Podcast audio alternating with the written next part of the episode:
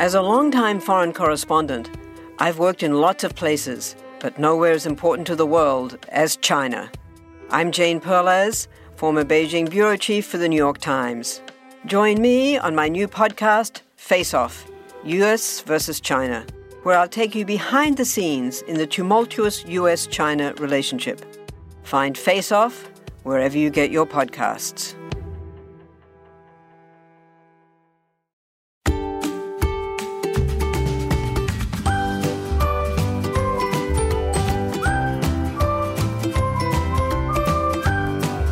Well, hello again, everyone. I'm Nurse Mo, and I am so excited to be with you here today on episode 173 of the Straight A Nursing Podcast. Today, we're going to be talking about disseminated intravascular coagulation, which, yes, I did have to practice that a few times. It's a little early in the day, haven't had all my coffee yet, and that one is a mouthful. Probably why we typically just call it DIC. But before we dive into that, you guys know I love giving the listener shout outs. We recently hit 3 million podcast downloads, which is a really big deal, by the way. And um, it's because of you guys. It's because of all of you that listen to the podcast and share it with your classmates. So thank you so, so much for doing that. And thank you to everyone who takes the time to write a review. That's one of the reasons it has such a great record because people go to the podcast, they look at the reviews, and they see all the amazing things that you have to say. So this one goes out to Katarina, who says, Thank you so much, Nurse Mo. I love your podcast. The podcast quizzes are phenomenal, and you just beam with care, support, and positivity every time you speak to us. I have recommended your podcast to everyone I know because it's worth it. Thank you again. So, Katerina, you are one of the reasons that we have hit such a huge, huge podcast milestone. So, thank you so very much. And if you're wondering what Katerina is talking about when she says the podcast quizzes, every now and then in an episode, I will have a few questions at the end called pod quizzes. And there's a few episodes out there that are completely 100% pod quizzes, and you can find those here as well. If that style of studying and review really works for you, I have an entire podcast called Study Sesh where we just mainly do pod quizzes, but then we also do a few other fun things. There's some drills, which is just a really phenomenal way to repeat information over and over again so that it really drills into your head. So we do drills, we do case studies, and we do something called a power hour where we take a deep dive into a core foundation concept. So that is a premium podcast. You can get all the information about it at straightanursingstudent.com forward slash study dash sesh. S E S H. So, pod quizzes are super fun. And Katerina, I'm glad you love them as much as I do. So, today we're talking about DIC. Again, that's disseminated intravascular coagulation. So, what this is, and this is a little bit of an advanced topic, you guys. So if you're brand new students and some of this flashes over your head, don't stress. Listen anyway. You'll pick up pieces of it. And then when you go and you see something like this in clinical or you learn about it in class, then it will really, really stick and then come back and listen again. Okay. So DIC is a type of coagulopathy that is typically seen. You'll see it a lot in patients who have an infection, like a sepsis infection, like a really bad infection, traumas. You see it in cancers and inflammatory states. You may also see it in obstetrical complications, and a common one would be placental abruption. It's referred to generally as a consumption coagulopathy, and it can develop very, very quickly, sometimes in a matter of hours, sometimes in days. Now, before we dive into talking all about DIC and the pathophysiology and the nursing implications and all of that, we do need to go over a few key terms and don't throw anything at me, but we do need to talk a bit about the coagulation cascade. Okay, I promise it will be painless. So, a few key terms are thrombin, fibrinogen, and fibrin. These are some key players in DIC. So, thrombin is an enzyme that facilitates blood clotting. And how it does that is it catalyzes the conversion of fibrinogen to fibrin. Okay, you got that? And then fibrinogen is a protein produced in the liver, and it is converted into fibrin during that blood clot formation process. Fibrin is the protein end product of that coagulation cascade, which we're going to talk about very briefly in a moment. Fibrin is this really tough protein, and it's arranged in like this fibrous mesh that impedes blood flow and creates a blood clot. Okay, so those are like the key players, the stars of the show when we're talking about DIC. So, looking at that coagulation cascade, how coagulation happens. Let's say you've got a wound. Okay, let's just say that you've cut yourself shaving, right? So there's a bit of a wound there. So, vessels upstream from the wound are going to vasoconstrict to try to staunch the flow of blood, right? And then platelets are going to arrive, and the platelets get there and they start sealing off the wound. And this is called platelet aggregation and it creates what's called a platelet plug. And platelet plugs are great, but it's not quite enough to really achieve hemostasis. So the coagulation cascade begins, kicks in, and this is that very complex pathway. I know you guys learned it in your anatomy and physiology class, and there are many clotting factors, and basically they cascade toward the end goal, which is converting fibrinogen to fibrin. And there are two pathways of that coagulation cascade. Remember, there's that extrinsic pathway and the intrinsic pathway.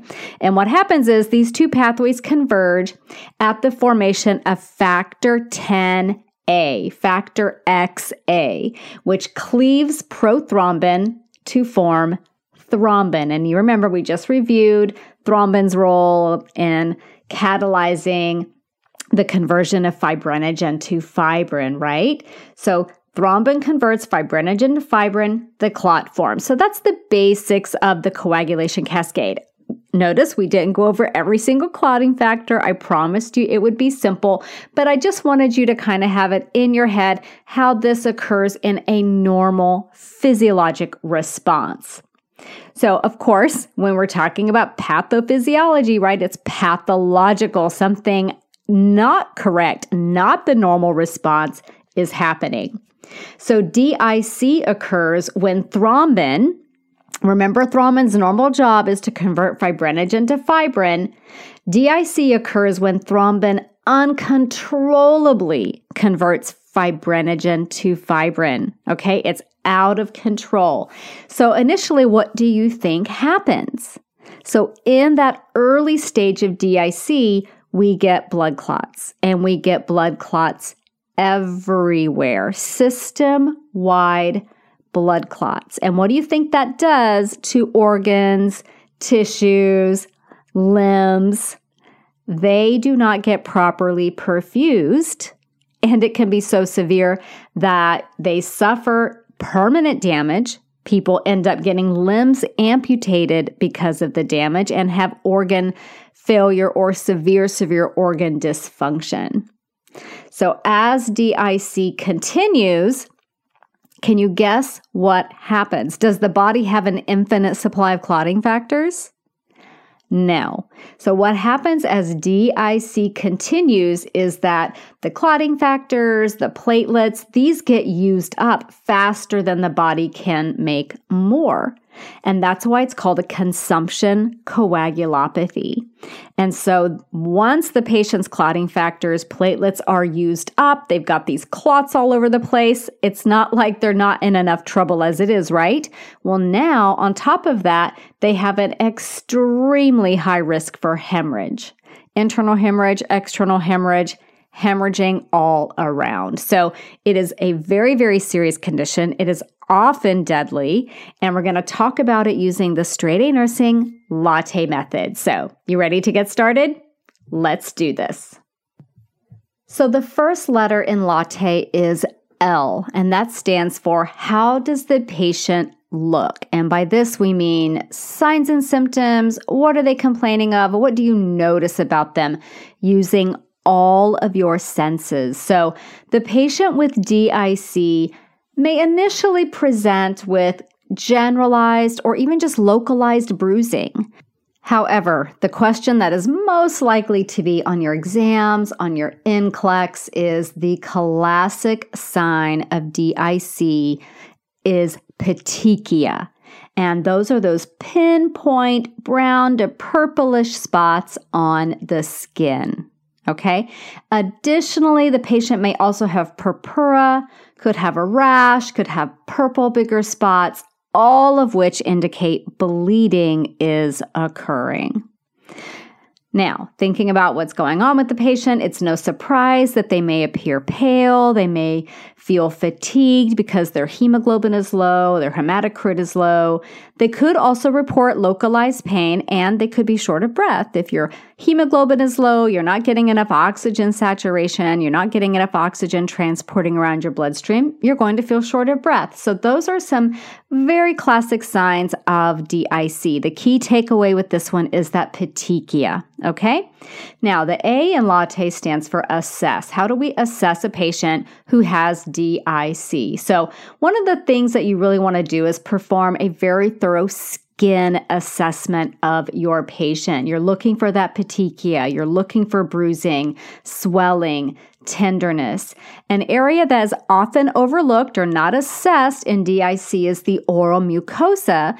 And a really good reason to assess the oral mucosa is that it will probably tend to bleed earlier than other parts of the body. You also want to pay close attention to any sites like IV sites. If they're oozing, that's a key indicator right there as well.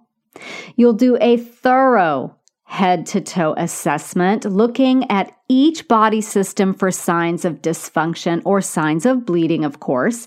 So, what does that look like? What does that mean? Well, in the urinary system, because that's like one of the easiest ways to see it, is you would see blood in that urine. So maybe your Foley bag, you're looking at it, and that urine is a little pink, and then maybe even darker. You may even see um, actual blood clots coming through the urine. So look at the urine. A UA could also be done to assess for blood in the in the urine as well. In the GI system, you could see blood in the stool. And again, even if you can't see it, that's what that occult blood test will, will assess for.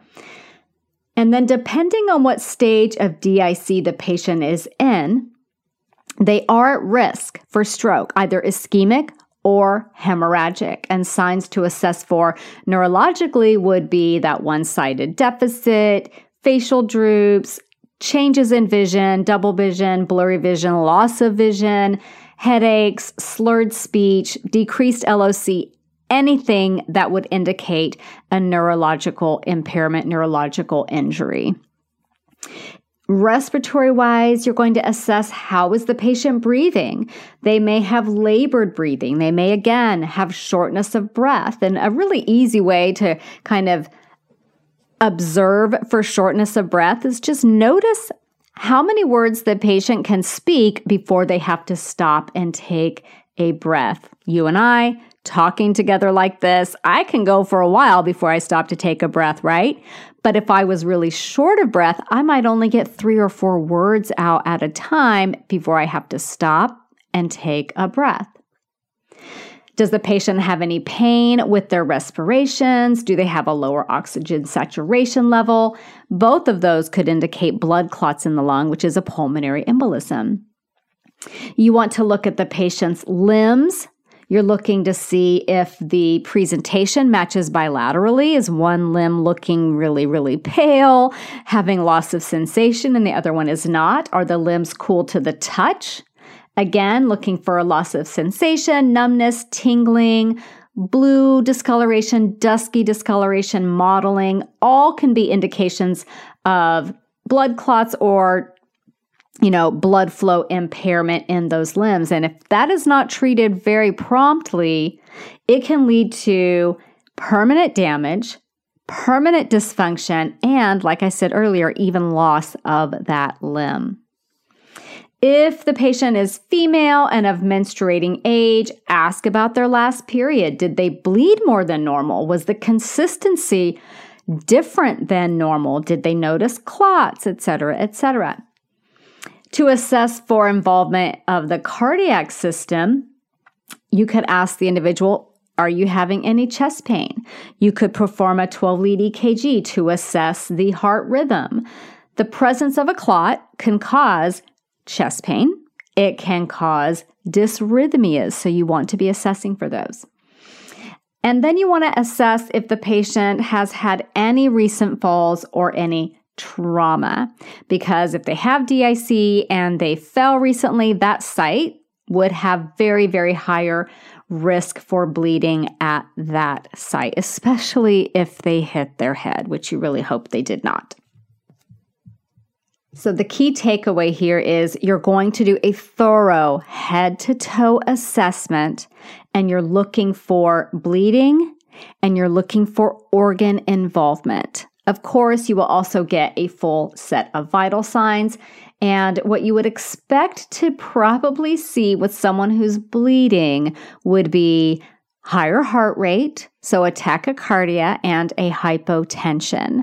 Very likely to also have an increased respiratory rate with a possible lower SpO2 if they're severely anemic or if they've had something like a pulmonary embolism.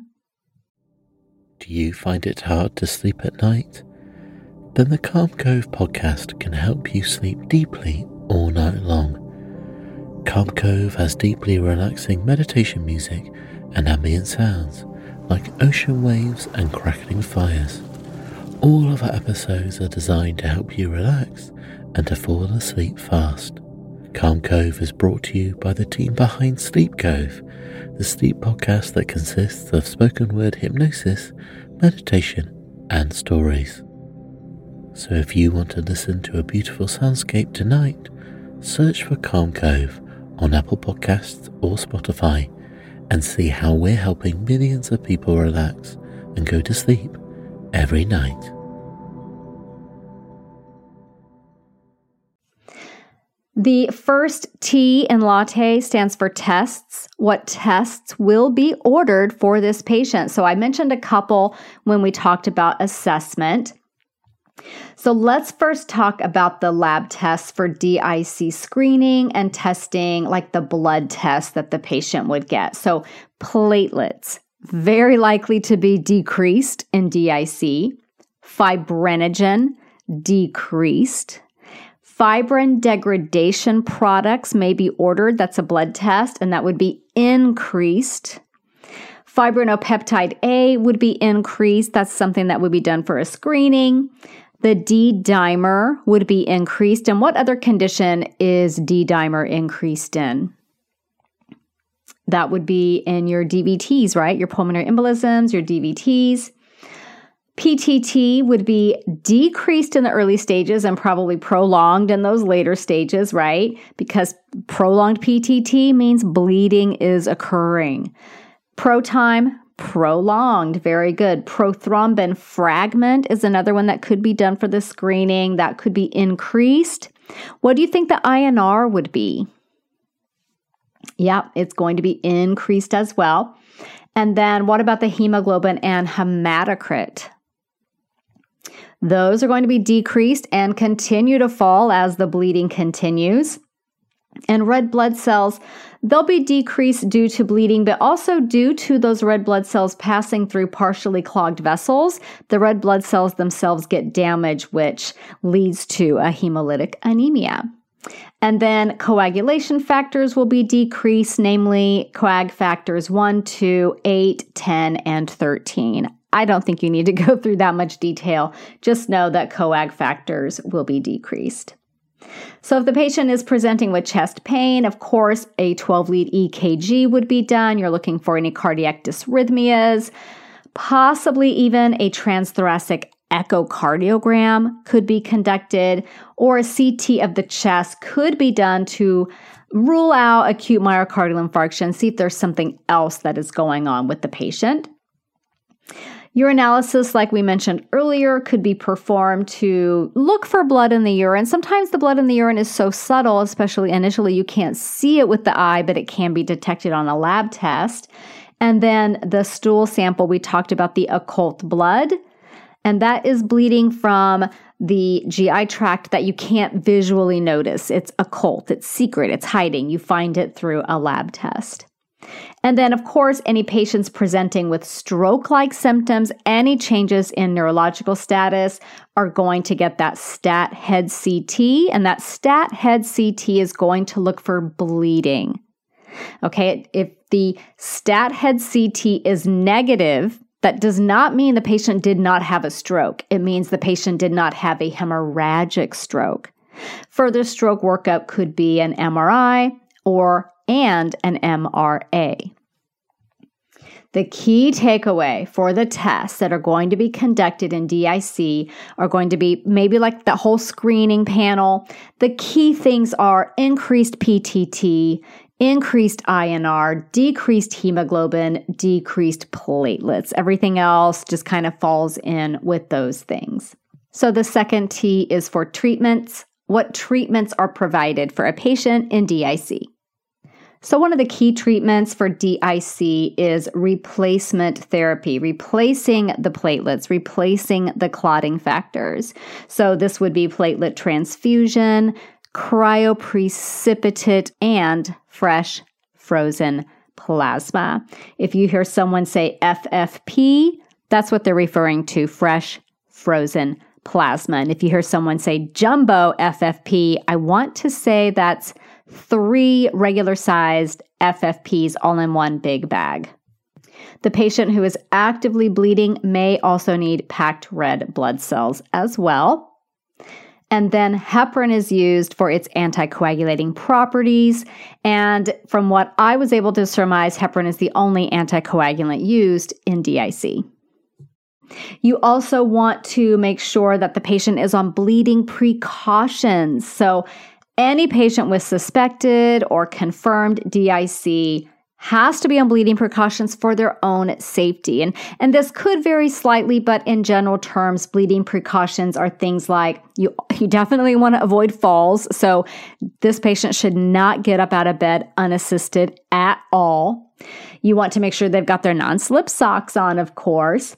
You will, in my facility, I believe it's no IMs at all. So, no IM injections. You want to minimize venipunctures. So, not going in and poking them all the time. So, a patient with DIC, if they have an art line in place, that's great because we can draw for labs from that arterial line. We're not having to go in and poke a vein every time we want to draw their labs.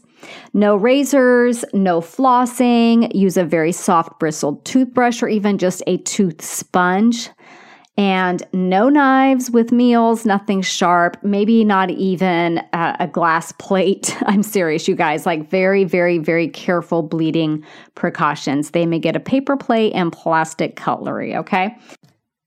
So, that key takeaway here with the treatment is basically replacing those clotting factors, replacing those platelets, PRBCs if they're needed, heparin if it's needed as an anticoagulant, and bleeding precautions. Huge eye towards patient safety here. And then the E in the latte method stands for educate. Nurses do a ton of teaching.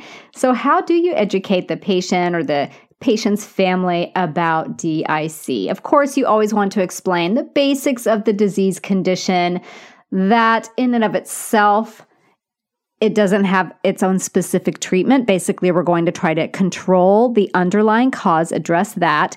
We'll be replacing those clotting factors. We'll be transfusing as needed. And the patient may need to take heparin, and some patients may need to take it long term. So, as the patient's going home, going to be discharged, you want to make sure they understand how to take their medication and bleeding precautions. That would be one of the biggest things that you would teach a patient with DIC. So, Additionally, if the doctor wants them to come in regularly to get their blood levels tested, they need to understand how often to do that as well.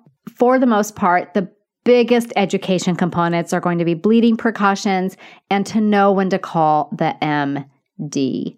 So, how would you like to do a little bit of pod quizzing about DIC? You can give it a try, and if you love it, you can go check out Study Sesh, where we do all kinds of pod quizzing, you guys. Okay, so to do a pod quiz, I ask a question. I pause for a moment to give you time to answer, and then I tell you the answer. Basically, we're doing flashcards for your ears. So, looking at DIC, what is the enzyme that catalyzes the conversion of fibrinogen to fibrin. That was thrombin. Excellent work. And which is the protein end product of the coagulation cascade. This is that tough protein that's arranged in a mesh to form that clot. What was that called? That is fibrin. Excellent. Excellent. And then, what are the two pathways of the coagulation cascade?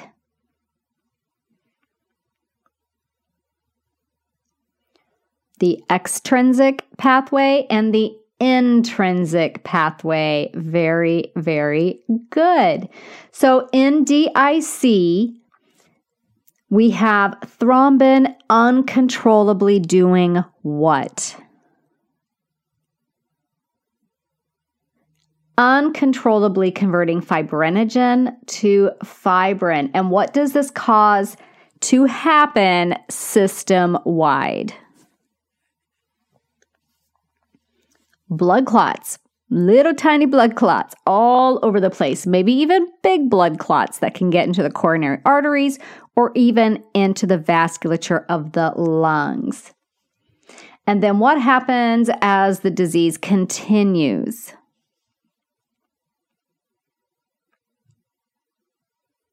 So, as DIC continues, we use up our platelets, we use up our clotting factors, and now the patient is at very high risk for bleeding. Excellent, excellent work. What would be that hallmark sign that I said was probably going to be on an exam for DIC when you're looking at their skin? Petechia. You could also see that purpura, those purplish spots that indicate bleeding is occurring, or bruising on the individual as well. Okay, let's see. In DIC, you're looking at your lab tests. Will platelets be increased or decreased? Decreased. What about fibrinogen? Decreased. What about PTT? Let's say we're at the bleeding stage. Prolonged. The INR? It will be increased, and the hemoglobin and hematocrit decreased. Very, very good. And then, what are the replacement therapy items that the patient could receive aside from packed red blood cells?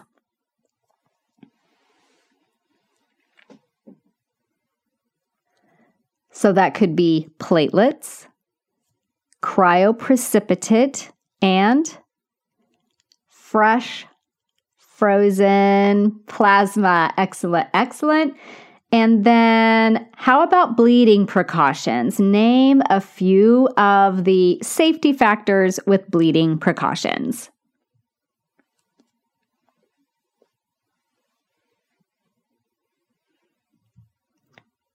So there are a lot. So no IM injections would be one. No razors, that's very commonly listed. No flossing, soft toothbrush, or even a sponge. no ambulating unassisted because there's such, I mean, if they fall, they could just get so severely injured. And no knives, no playing with scissors, definitely no running with scissors either. And then um, the two main takeaways that you're going to teach the family or the patient as they are leaving the hospital. What do you want to make sure they know?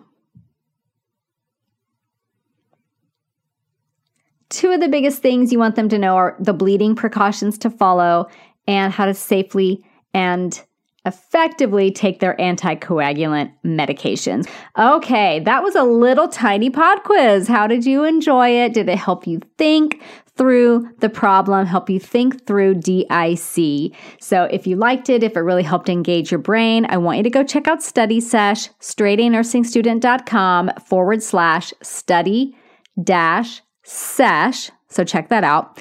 And if you like the latte method, you can go and check out the latte method template, which I will link to in the episode notes. So I will be talking with you next week about the 20 secrets of successful nursing students. But don't worry, we're not going to hit all 20 in one episode. I'm actually going to be taking these one at a time, maybe in some episodes, two or three at a time, but we're going to have a whole series talking about the 20 secrets of successful nursing students. So if you want to see what those are, come back and join me next week.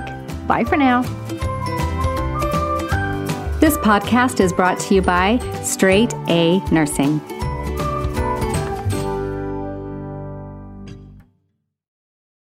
Have you ever wished that you had a direct line to your pediatrician to ask all the questions that constantly crop up while parenting? We sure have. That's why we launched the Bites of Health podcast. Every morning, we'll answer a commonly asked pediatric question in five minutes or less. You can tune in while you're making your second cup of coffee or from the school drop off line. So be sure to tune in to Bites of Health, streaming now.